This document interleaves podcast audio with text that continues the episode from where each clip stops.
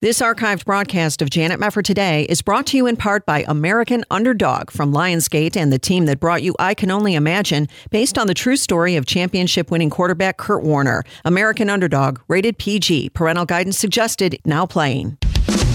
This is Janet Mefford Today. Our confidence is in Christ alone. Are we going to stand with God, come what may? If the Word of God says it, I believe it! And that's the way it is. And now, here is Janet Mefford. Though there is not always grace where there is the fear of hell, yet to be sure there is no grace where there is no fear of God. The words of John Bunyan remain just as true today as when he uttered them in the seventeenth century. And Bunyan was but one of the many Puritan preachers of his day who are still continuing to influence Christians in our own day. To many people, though, citing the Puritans conjures up images of burning witches at the stake, for instance. But in fact, as my next guest says, to read the great Puritan preachers is to become acquainted with men of whom the world was not worthy, and to encounter the deep truths of God's Word and the glory of Jesus Christ in a way that the Christian literature of today rarely duplicates. So joining me today to talk about it is Doctor Don Kistler. He is a Bible teacher and author and also the founder of Northampton Press, which reprints some of the finest Christian literature ever published, focusing especially on seventeenth and eighteenth century English and American Puritans. And we are going to answer the question today, why read the Puritans today? Doctor Kistler, so good to have you with us. How are you? All right. Thanks, Janet. Thanks for having me. Well, it's wonderful to have you here. I know that you are really something of a pioneer in publishing Puritan literature. A lot of people learned about the Puritans from you and your work, including myself. How did you first become interested in reading the Puritans? I think it happened when I was doing my genealogy. I was going through an identity crisis in my twenties. Who am I? Where did I come from? How did I get here? Et cetera, et cetera. Um, although there's one comedian who was responding to somebody who says, I'm going to find myself. And he said, well, go back to the last place you know you were, and there you'll be.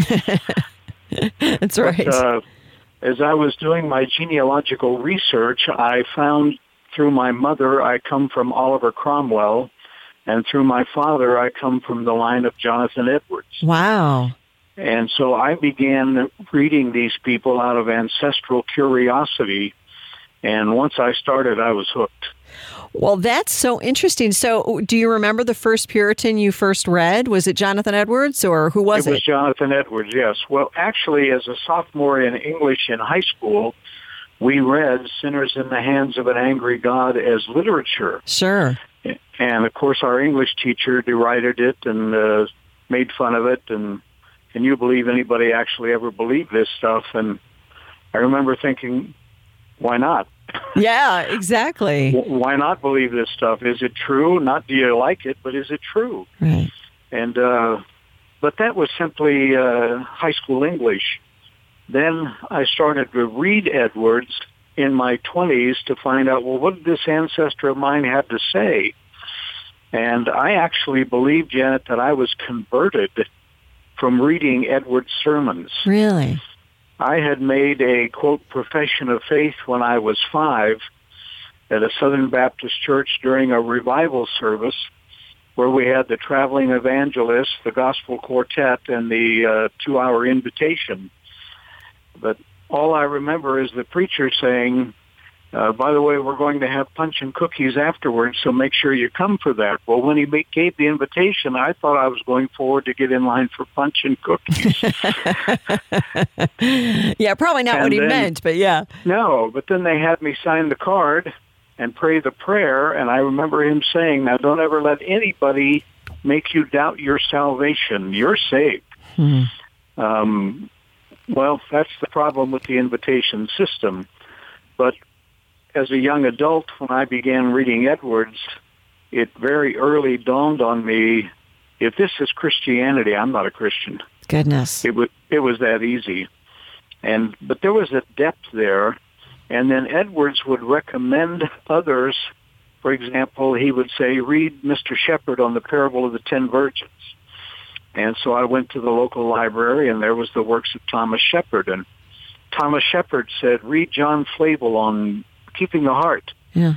So I would read, and they kept recommending each other, and that's actually how I started to build my library. But it's the depth that I was drawn to. It wasn't easy believism. It wasn't read two verses and call me in the morning. It was deep stuff by men who were trained logicians. Yes. And I'm drawn to that. I like logic. Uh, just to read the book of Romans with the Apostle Paul is, of course, in logic. Yes, it is. And uh, and uh, these men at Oxford and Cambridge studied logic and public speaking as much as they did Bible and theology. Mm. And it's evident in their writings, as you can attest from having read so much of it. Absolutely. Well, when you describe who the Puritans were, I, I alluded there in the intro to these stereotypes that people have about the Puritans, which are often incorrect. But how do you explain to a newbie who these Puritans were and what they most need to know about these men who left behind such rich Christian literature for us? Well, the term Puritan was actually a term of derision.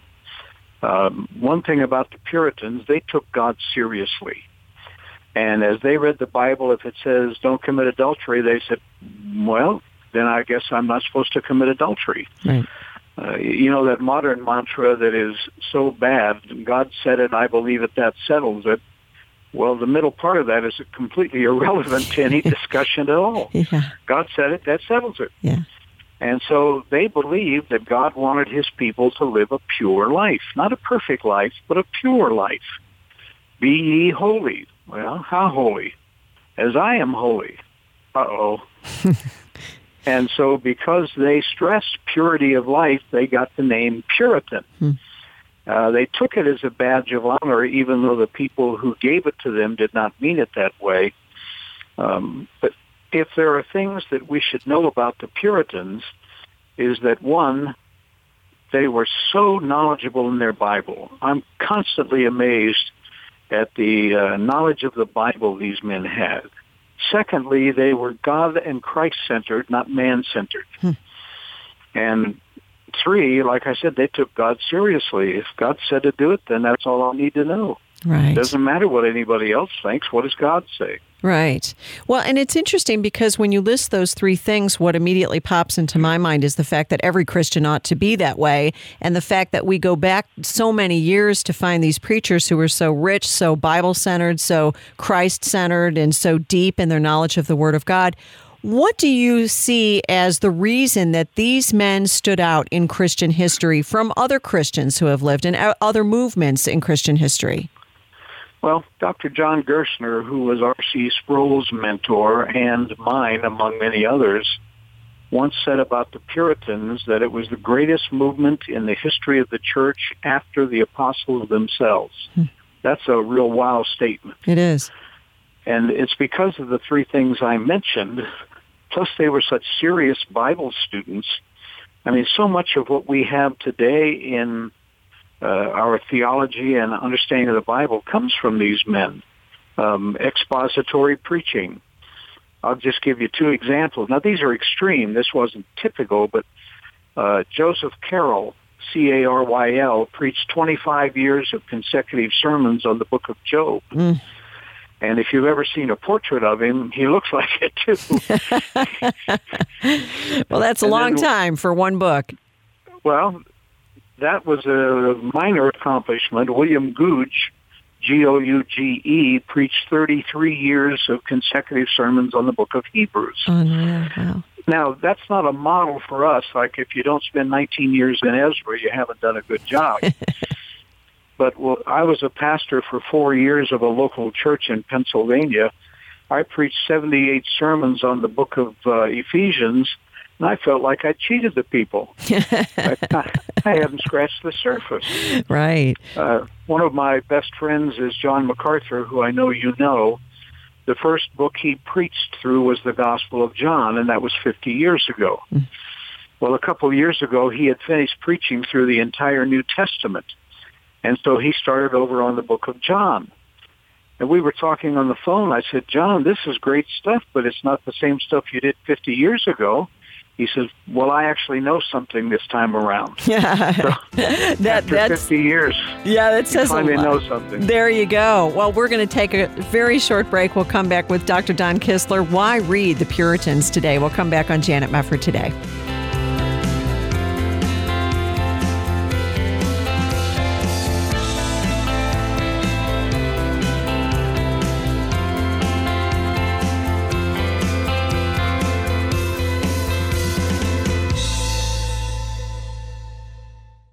This is Janet Mefford for Bible League International. The Word became flesh and dwelt among us.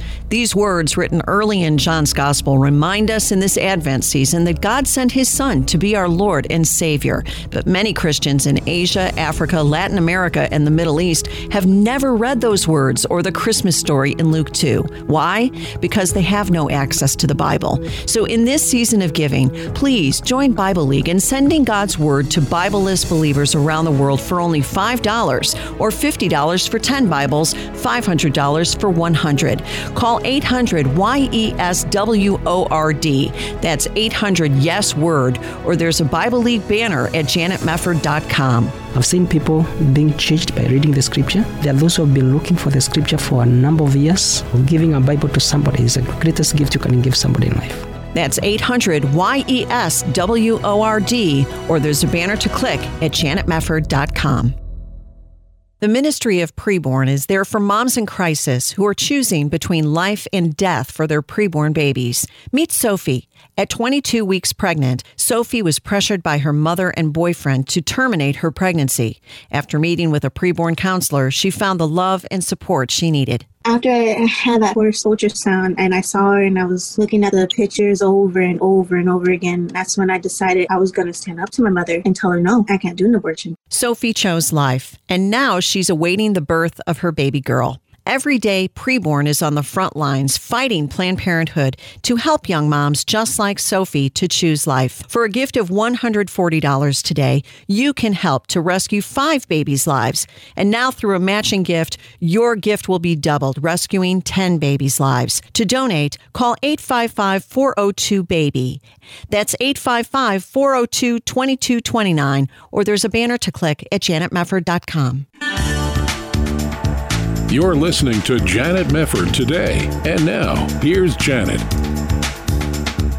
We are back on Janet Mefford Today. So glad you're with us. We're talking about the all-important question, why read the Puritans today? And of course, Northampton Press does a fabulous job really giving us that great Christian literature from all those centuries ago. You can visit them at northampton press dot org. That's Northampton with one H, northampton press dot org. And you can check out their catalog of Puritan writings. And the founder of Northampton Press, of course, is my guest, Doctor Don Kistler. And we're talking about the reasons we need to read the Puritans.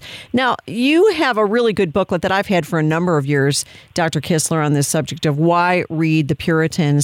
And I want to really dive into this one claim that you've made about the Puritans, which I think is absolutely on the money. They will elevate your concept of God to a degree you probably never thought possible. How is it that the Puritans are able to do that? There are a lot of us who say, well, I read a lot of Christian books. I go down to my local Christian bookstore. I go on Christian websites. I order books. And, you know, I think my, my view of God is pretty high. You had that experience of reading the Puritans, and you've read other stuff as well.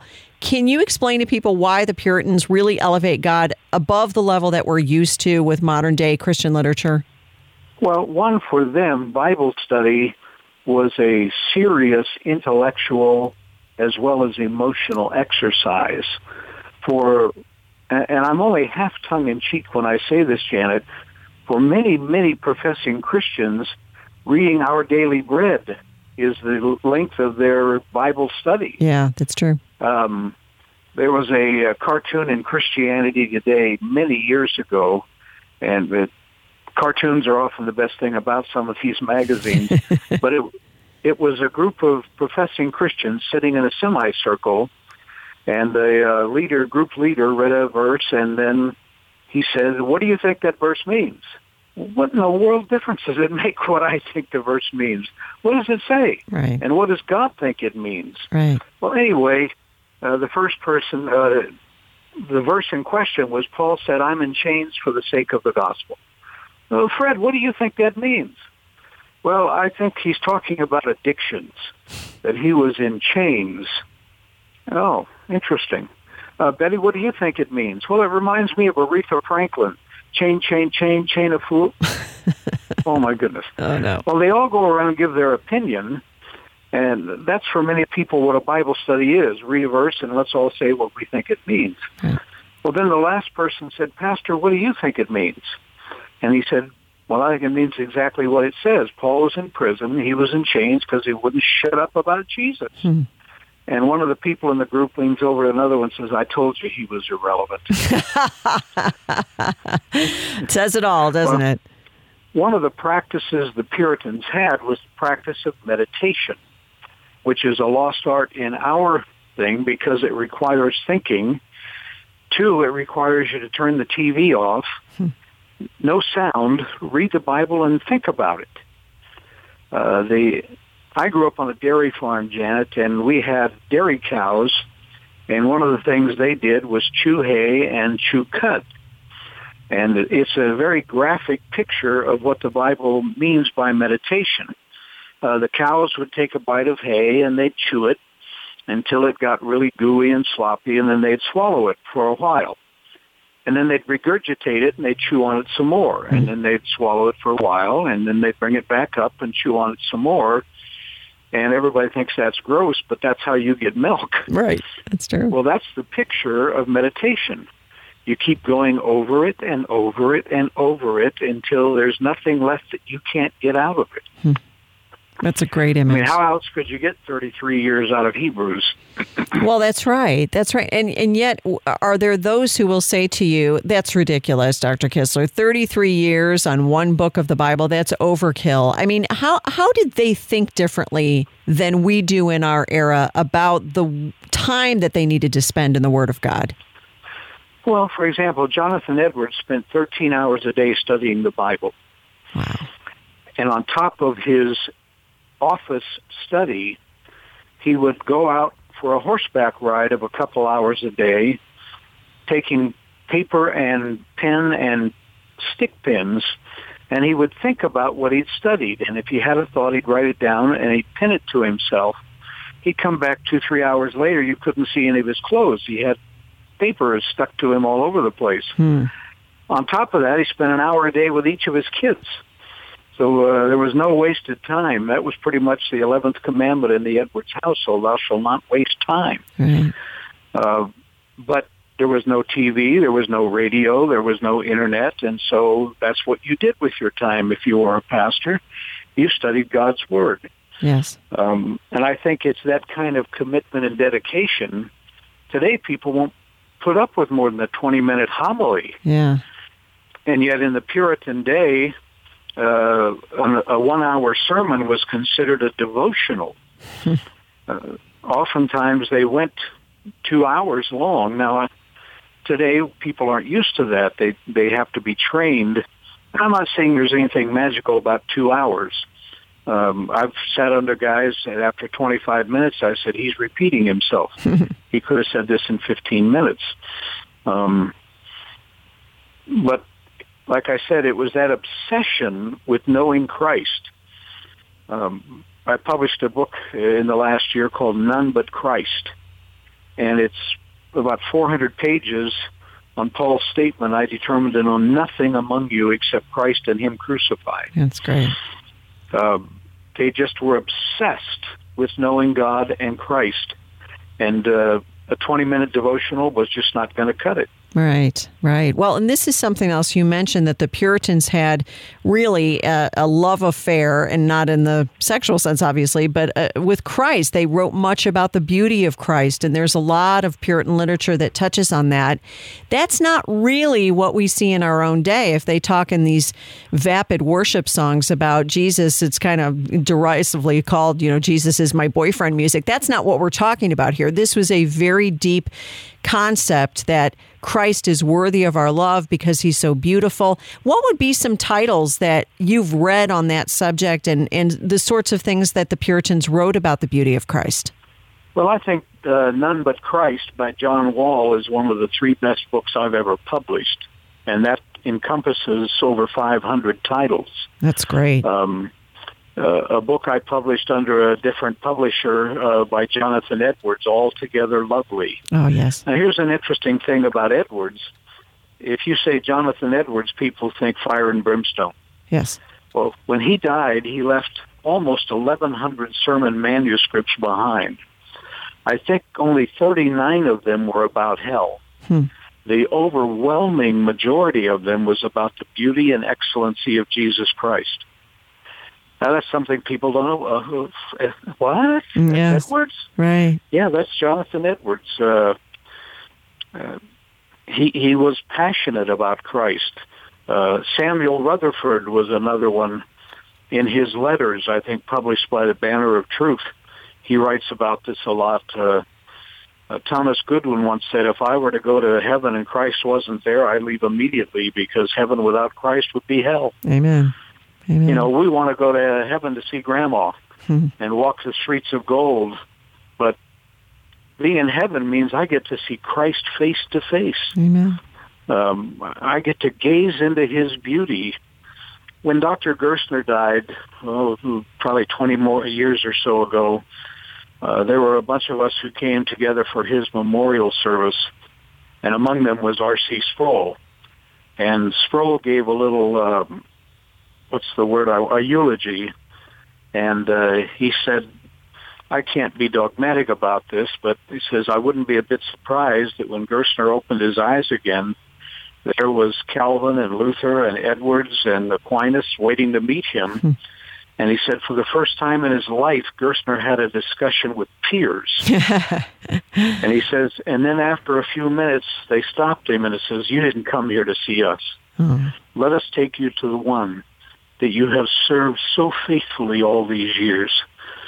That's what heaven is. I get to see Jesus. That's right. That's I mean, right. There are two things about heaven that excite me. One is that I finally get to see him. And two, no more sin. That'll be great. We'll be free from sin. No more repenting, no more saying I'm sorry, no more guilt, no more shame. Look, it's Jesus. Hmm. In fact, when I was younger and I was uh, a little bit more of a smart aleck than I am now, uh, I had a lady say to me that she couldn't wait to go to heaven because she gets to see Grandma again. And I said, all due respect, but when you get to heaven and you find Grandma, she's not going to be interested in catching up. Mm. She's going to be say, listen, we got eternity to do this. I'm looking at Jesus. That's right. That's so true. That's so true. And that's why we... we place such a low esteem on Christ. I mean, we're glad he saved us, and we're anxious to get to heaven, but heaven without Christ wouldn't be heaven. No, it wouldn't. It wouldn't. That's that is our blessed hope, is to be able to see Christ face to face and see the one who saved us, see the one who died for us and rose again on our behalf. And that that's what you said, that the Puritans really got this in a way that many modern, unfortunately modern Christian writers either don't get or don't emphasize. Well, uh, for a lot of them, the Bible is a how-to book. Hmm. It's how to love your mother from the life of Moses, how to have a good day from the life of David. It's a You know, all about you and improving the quality of your life. But the Bible's about God and Christ. Yes, it is. Um, you know, it's not about, it's not a psychological handbook. Now, there are plenty of things in there that can help us, but that's not its primary thing. Those are byproducts. Uh, Peter says in the New Testament, everything you want out of life, biological life and spiritual life, is a result of the true knowledge of God. That's beautiful. We're going to take another quick break. We'll be back with Doctor Don Kistler answering the question, why read the Puritans today? Stay with us. You're listening to Janet Mefford Today.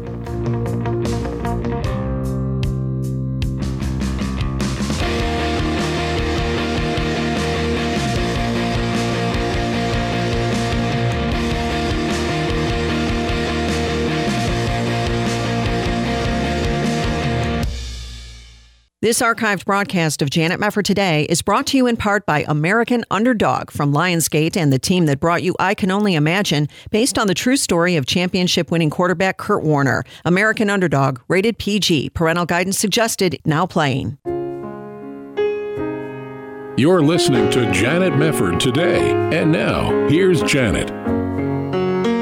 We are back on Janet Mefford Today. Great to have you with us. And if you are interested in reading the Puritans, you really need to check out Doctor Don Kistler's website. It's northampton press dot org. That's North northampton press dot org, one H, and it's just a wonderful site. You can find all kinds of Puritan literature there, and right now I want to remind you, if you purchase any Northampton Press book and pay by check, they'll send you a free copy of the book, Law and Liberty, a biblical look at legalism. So check them out at northampton press dot org.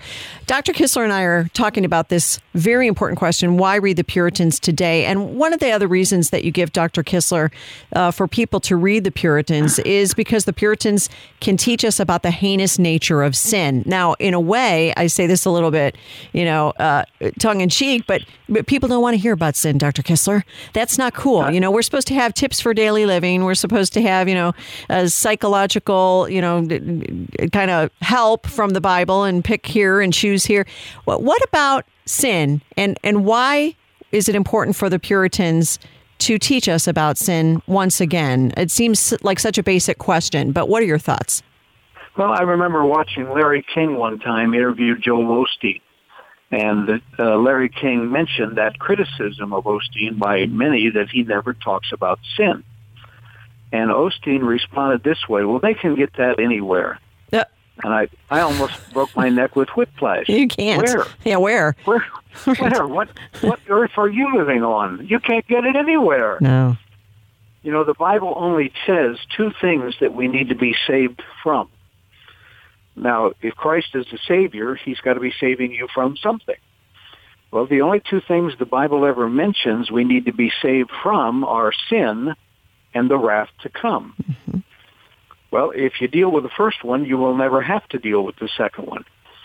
But one of the reasons that sin is so bad is because it's against God, who is so holy.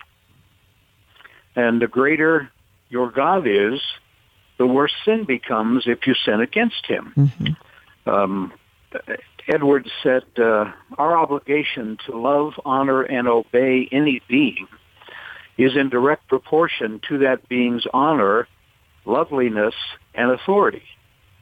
Since God has infinite honor, infinite beauty, and infinite authority, then our obligation to love, honor, and obey him is infinite. And this is what I mean about the logic of that. How do you argue with that? Uh, the greater a being is, the greater is our obligation to respect him. I mean, if you sin against me, it's nothing. If you sin against the mayor, it's worse. If you sin against the governor, it's worse. Uh, the president or the king or whatever, it's worse. The greater the person is that you offend, the greater is the crime. Right. But we're talking about God here. Right. Uh, and there's so many people who have this attitude, I'm not that bad and God's not that mad. Hmm.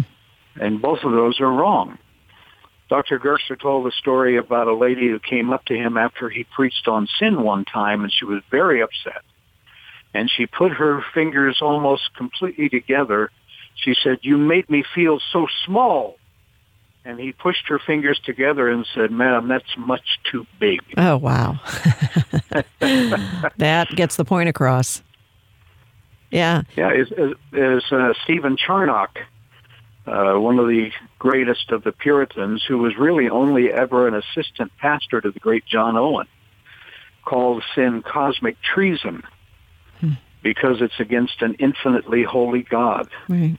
Um, J B Phillips wrote a book back in the sixties, Your God is Too Small. Yes. And that's why sin is so lightly regarded, because our God is too small. That's it. Well, you know, I remember reading The Doctrine of Repentance by Thomas Watson for the first time. And I was laid out. I mean, I almost couldn't function reading that book because it was so penetrating to my heart and soul about the depth of my sin and the depth of my guilt. And I was overwhelmed by the fact that Christ forgave me and cleansed me and had given me his righteousness, and that I was truly forgiven and I would truly go to heaven, even though I had no business being there other than his love for me. And that, I mean, that really is typical, isn't it, of other books within the Puritan spectrum on the issue of sin, that you, I mean, they deal with you. You feel conviction when you read these books. Well, if God has enlightened you, you do. If your heart is hardened, you won't. Yeah. You'll uh, write it off. True. Uh, if, if I can do another Gerstner story, he was an Edwards expert, and he was up at Yale University uh, working with the original manuscripts of Edwards. And uh, across the table from him was a man named Perry Miller, who actually started the Works of Jonathan Edwards project at Yale in nineteen fifty-three. Well, they were sitting there discussing Edwards' most famous sermon, Sinners in the Hands of an Angry God, and the imagery of it. You know, God is holding you over the flame like a spider with a web, or uh, and the only thing that keeps God from dropping you into eternal fire is the mere good pleasure of a God who is infinitely angry. Mm. Or the uh, archer and the bow. The arrow of God's wrath is pointed at the sinner's heart. The arrow is pulled back. The string is quivering. And the only thing that keeps God from letting that arrow fly and being made drunk with the sinner's blood is the mere good pleasure of an angry God. Mm. So that's a quote, by the way. I can't believe I remembered all that. That was great. Anyway, Gerstner said to Perry Miller, as they were discussing, you know, this imagery, Gerstner says, Perry, if Edwards is right, that arrow's pointed at your heart. I don't know how you sleep at night. And Perry Miller responded this way, sometimes I don't. I just hope to God he's wrong. Oh. Is that all you've got to go to meet your maker with? I hope to God he's wrong. What if he's right? Yeah, I know. I know. But the other side of that, Janet. Uh, I published a book many years ago by my favorite English Puritan, Christopher Love, on the topic of grace. And he says this, grace is the understanding that God is a better Savior than you are a sinner. Mm-hmm. Now, that's something I need to remind myself of every day, right. Is that he said, if you take all the sins you ever committed and add them up, it will be a finite number. But God's mercy is infinite. Oh, that's great. That's or as great. Spurgeon said, uh, think of yourself as a little minnow swimming in the great Atlantic Ocean. Do your best to drink the ocean dry, and it will never happen. He says, think of God's mercy as the ocean, and you are but a minnow. You can never exhaust it. Hmm. And so as bad as our sin is, as the hymn says, great grace that is greater than all our sin. And yet the line people seem to forget is, grace that will pardon, yes, and cleanse within. Yes. If it's true grace, tomorrow you'll be one day more like Christ than you were today. I think that's the, my favorite verse is where it says, when we see him, we will be like him. Mm-hmm. I can't wait, because finally, I'll be what I've always wanted to be, and that's to be like Christ. But it won't happen until I see him.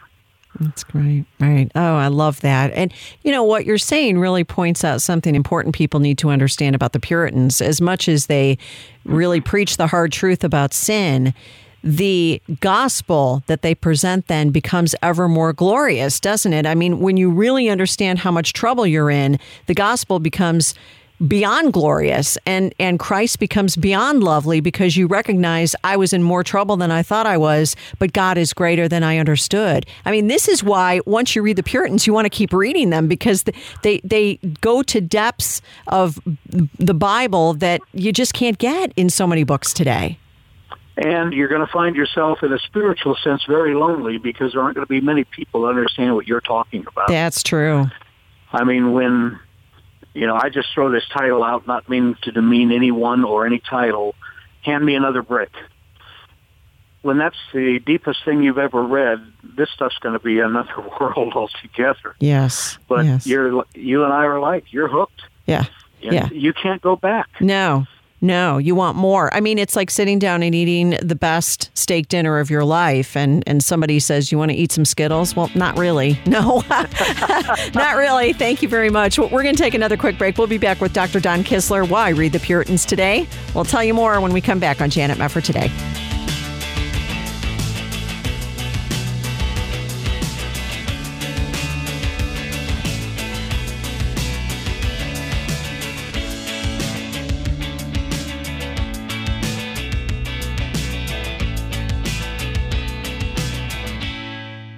Hi, everyone. This is Janet, hoping you had a wonderful Christmas celebrating the birth of our great Savior, Jesus. Ecclesiastes chapter three says that there is an appointed time for everything, and there is a time for every matter under heaven, a time to be silent and a time to speak.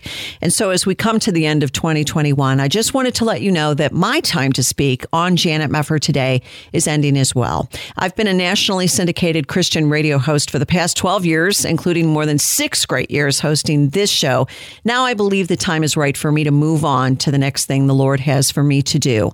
The greatest blessing I've ever received in my life is my Lord and Savior, Jesus Christ. And I've been really privileged to help keep you informed on the news and issues of the day and to try to offer you biblical encouragement from a Christ-centered perspective. I want to thank the owners and managers of all the wonderful Christian radio stations who have aired us all these years. I want to thank all our great sponsors as well and the ministries who have made this program possible.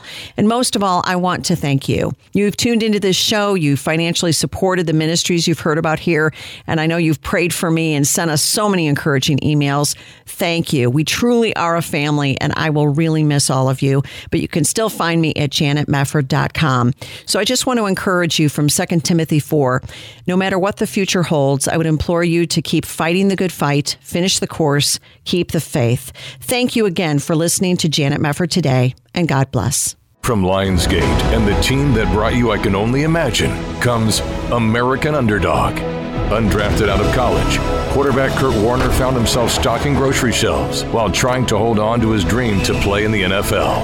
I have been working for this my entire life. God is going to do something great with you. Based on the true story, American Underdog, rated P G, parental guidance suggested. In theaters everywhere now. More information is available at american underdog inspires dot com. You're listening to Janet Mefford today. And now, here's Janet. We are back on Janet Mefford today. I just want to reiterate, if you want to check out northampton press dot org, you really should. If you are really enticed and interested in what we've been talking about this hour with Doctor Don Kistler, the Puritans, why we should read them, the depth of knowledge that they had about the Word of God, the application that they had, really expert application of the Word of God to the life of the Christian, and dealing very deeply on the subject of sin, but also talking about the glory of Jesus Christ. You need to check out the catalog. northampton press dot org is the website, and if you purchase any Northampton Press book and mention my name, Janet Mefford, they will send you a free copy of the book called Law and Liberty, A Biblical Look at Legalism. So a wonderful opportunity. Doctor Kistler, I am always interested in your experience with the Puritans since you've been such a wonderful publisher of Puritan literature for such a long time. Is there one particular title that you would recommend above all others, or is that just too, that's like picking your favorite child? Is it is it one book or many books? What would you recommend as some of the best titles? Well, let me throw out three or four titles. Some of them were published by Northampton Press, some of them by my first imprint, which was Soli Deo Gloria. I would say the book by Jeremiah Burroughs, Gospel Worship. Hmm. Uh, the main theme of that book is that worship is for God, not for us. Well, boy, there's a different idea. Yes. Uh, then a book by Thomas Vincent. And I think these books are still in print, uh, but you can get them on Amazon or uh, eBay or used or something like that, by Thomas Vincent, The True Christian's Love to the Unseen Christ. Oh, that's a great one. Yep. Um, I call it a warm bath for the soul. Mm-hmm. Uh, And then the Edwards title, Altogether Lovely, his sermons on the beauty and excellency of Jesus Christ. And then the John Wall title, None But Christ. Yep. Yep, that's a great one. What about I Bunyan? Probably, yeah, I was going to say, what about uh, Bunyan? I published uh, a book by Bunyan called Sighs from Hell, S I G H S. I also published The Fear of God by Bunyan with Soli Deo Gloria. Um, I find, personally, I find Bunyan hard to read and John Owen hard to read. Now, that's the most intellectual and the least intellectual of all the Puritans. Wow. Uh, it's just a preferential thing. It's not that they're hard to read. I just, I read Edwards like it's the newspaper or the comic strips, but some of these other ones are difficult. Yeah. But the book Sighs from Hell uh, is really a terrifying book. It's based on a parable in Luke. Well, actually, it's according to Bunyan, it's not a parable. Uh, Jesus never called it a parable. It said he told this story to his disciples. Every other parable, he said he told this parable. So uh, John Bunyan and many of the other Puritans believed it was an actual event that Jesus related of uh, Father Abraham in heaven speaking with Dives uh, on earth and things like that. But uh, there's a phrase in there, why why is it men are afraid to die in their sins, but they're not afraid to live in it? Hmm. That's an interesting question to ask. Great question. A great question. Yeah, and they had really this ability to penetrate people's souls in a very practical way. That's another thing that you've pointed out, that the Puritans help us with practical living. And that's a, a byproduct. Again, we're not going after ten tips for daily living in any of these books, but that's really the upshot. It really is, because uh, what is more practical than God? God is relevant. We're irrelevant. Yeah. When people say to a sermon, well, that sermon wasn't relevant, what was it about? What was about God? Well, who wants to know about that?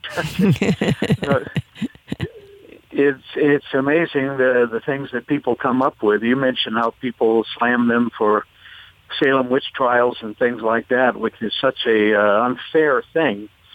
But um, it's practical living at best. It's applying the Bible to life. Yes. One of the greatest books I ever published was uh, Richard Baxter's book, A Christian Directory, which was eleven hundred pages, double column, tiny print, uh, seven by ten on applying the Bible to every area of life. Um, J I Packer called it the greatest manual on biblical counseling ever written. Mm-hmm. And, uh, But that's what they did. They applied the Bible to life. Yes. Here's two examples. In a sermon uh, by Jeremiah Burroughs on Christ, uh, Colossians three eleven, Christ is all in all. He says, if Christ is all in all, then everything else is nothing at all. And then commenting on the verse in the Song of Solomon, that he is altogether lovely, he says, well, if Christ is altogether lovely, then everything else is altogether loathsome. Hmm. That's really good stuff. It's great stuff. It's That's great worth stuff. Your time, money, and whatever it takes. Yeah, it's so true. Well, and you published, I know, when we were talking about Jonathan Edwards, I know we did a, an interview on your book, Grace and Truth, and that's a fantastic book. I've just enjoyed that book so much, some of the rare sermons of Jonathan Edwards. And, I mean, this is what's so great. It's not as if, you know, you can find these anywhere you look. This is this is a real labor of love on your part, putting together these books, isn't it? It is, and uh, they're readable. I mean, when I edit them, I take out things like beant and hant and uh, must-needs so that it reads not like a Reader's Digest, but like a deep theological book today. We leave it in the King James in the Scripture because that's what Edwards used. Yes. And plus there are a number of people that won't buy a book if it's not the King James text of the Bible, and that's fine. Uh, there aren't anybody who won't read it if it's not the N A S B, but there are people who won't read it if it's not the King James. Yes. So we leave that alone, but we take the these and thous out of the narrative of the book, because that's not how we talk today. Mm-hmm. Uh, but some of these sermons by Edwards transcribed, there's no periods, there's no punctuation, there's no capitalization. Uh, he has his own handwriting. A circle with a line through it is world, X is Christ. Well, it's hard enough to get people to read anymore without asking them to fight that. So uh, I've made these readable. Good point. Um, yes. You talk about them being legalistic. I remember one time somebody said to me, how could you publish these hateful, bigoted, unloving people that we call Puritans? And I asked the person, which one of their books did you read that gave you that impression? Well, I've, I've never read anything by them. So that's really an ignorant statement, isn't it? Yes. Well, everybody knows it. I don't know it. So everybody minus one. But I know other people who don't know it.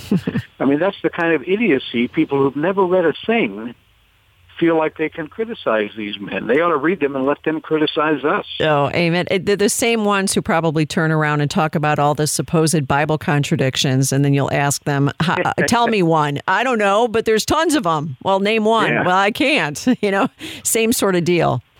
Uh, it is. Uh, You know, people, was interesting, the Bible says people are willfully ignorant. Hmm. They don't know because they don't want to know. They don't want to know. Well, and when you read the Puritans and you interact with the Puritans, it will whet your appetite for more. And I'm wondering, when people visit northampton press dot org, Doctor Kistler, is there a particular title a, a new Puritan reader would be best served by reading first? Um, you mean a, a entry-level book? Sure, yeah. One that you would say, this this would be a good one to start with if you're just beginning your journey in reading Puritan literature. He's not really a Puritan, but he is Puritan in his theology. I would say Octavius Winslow, The Precious Things of God. Oh, good. Good, good one. Um, but after that, I would say the book you mentioned, Grace and Truth by Edwards, or None But Christ by John Wall. Excellent, excellent. Well, I tell you, there's an easy one, Heaven Taken by Storm by Thomas Watson. Oh, great. It, it's only a little over one hundred pages, and uh, Watson is one of the most readable of the Puritans. Uh, one man called him the Chuck Swindoll of the seventeenth century. uh, uh, oh, that Chuck Swindoll were the Thomas Watson of the twenty-first century. But uh, that that is a fairly easy one to read. That's good. That's good. Well, and I know it's your, your deep desire that Christians would just become more mature in Christ. And that's something that the Puritans and reading the Puritans really help you do, is become more like Jesus Christ as you become more knowledgeable about Jesus Christ and worship him more deeply. I think that's one of the greatest outgrowths of reading Puritan literature, at least in my life, is it just makes me worship the Lord on a much deeper level. And that's what we're here for. Uh, we're here to worship. And that's why I think that book, Gospel Worship, that I published so many years ago, is so helpful, that uh, worship is for God. Amen. Not for me. It doesn't matter if I liked the sermon or the music was easy to dance to. Am I closer to God than I was an hour ago? That's what it's all about. Well, you can check out their catalog online at northampton press dot org. And again, northampton press dot org has one H. And if you purchase any title and mention my name, Janet Mefford, they will send you a free book called Law and Liberty, A Biblical Look at Legalism. We've got to go, but Doctor Kistler, always a joy to talk to you. God bless you, and thank you so much for joining us. It's always a pleasure, Janet. Blessings on you. This hour of Janet Mefford Today has been brought to you in part by American Underdog from Lionsgate and the team that brought you I Can Only Imagine, based on the true story of championship-winning quarterback Kurt Warner. American Underdog, rated P G, parental guidance suggested, now playing.